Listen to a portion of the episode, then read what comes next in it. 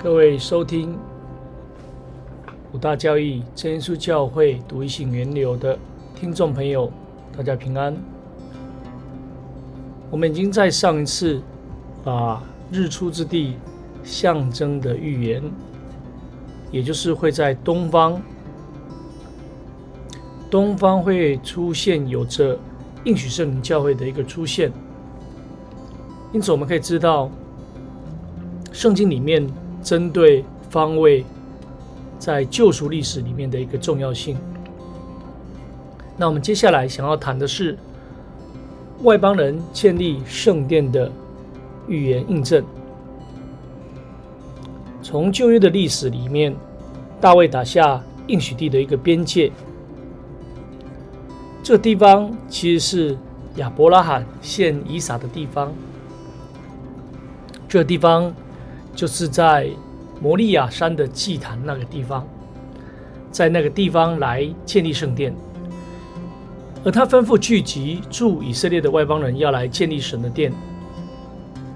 外邦人建立圣殿早有圣经的一个基础性的论述，之后也就是圣殿被毁，以色列王国，那么借着。被掳的归回的选民回归，来啊建立祭坛、圣殿以及城墙的过程里面，在之前，其实神早就激动了波斯王古列要来建立。当时的波斯王古列这么说：“主天下的神已将天下万国赐给我，又嘱咐我在犹大的耶路撒冷为他建造殿宇。”而神又在过去不同的时间下启示了以赛亚，并说明东方会兴起一人，这也是一个方位的概念。也就是论到这位古列王必下令建造耶路撒冷，发命立稳圣殿的根基。虽然古列不认识神，用着东方的鸷鸟来象征他。但是神却选召他，嫁给他名号，要这个古列王来成就神在古时所筹算的事情。而古列王是个外邦人，令人感到诧异的是，神却使用外邦人来建立圣殿。事实上，第二圣殿的建立，如同刚才几段的这个论述里面，借着外邦人所建立的圣殿。预表着未来外邦人要来建立教会。从保罗在罗马城的这段话可以看到一些衔接点。使徒行传的二十八章二十八节里面看到，所以你们当知道，神这救恩如今传给外邦人，他们也必听受。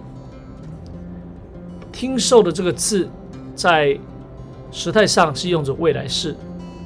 但是从彼得第一次接触的哥尼流，是一个意大利营的外邦人，那么保罗这个时候却说外邦人，他们未来也必听受。难道保罗在使用这一个文法上错误吗？其实啊，不是这样子的。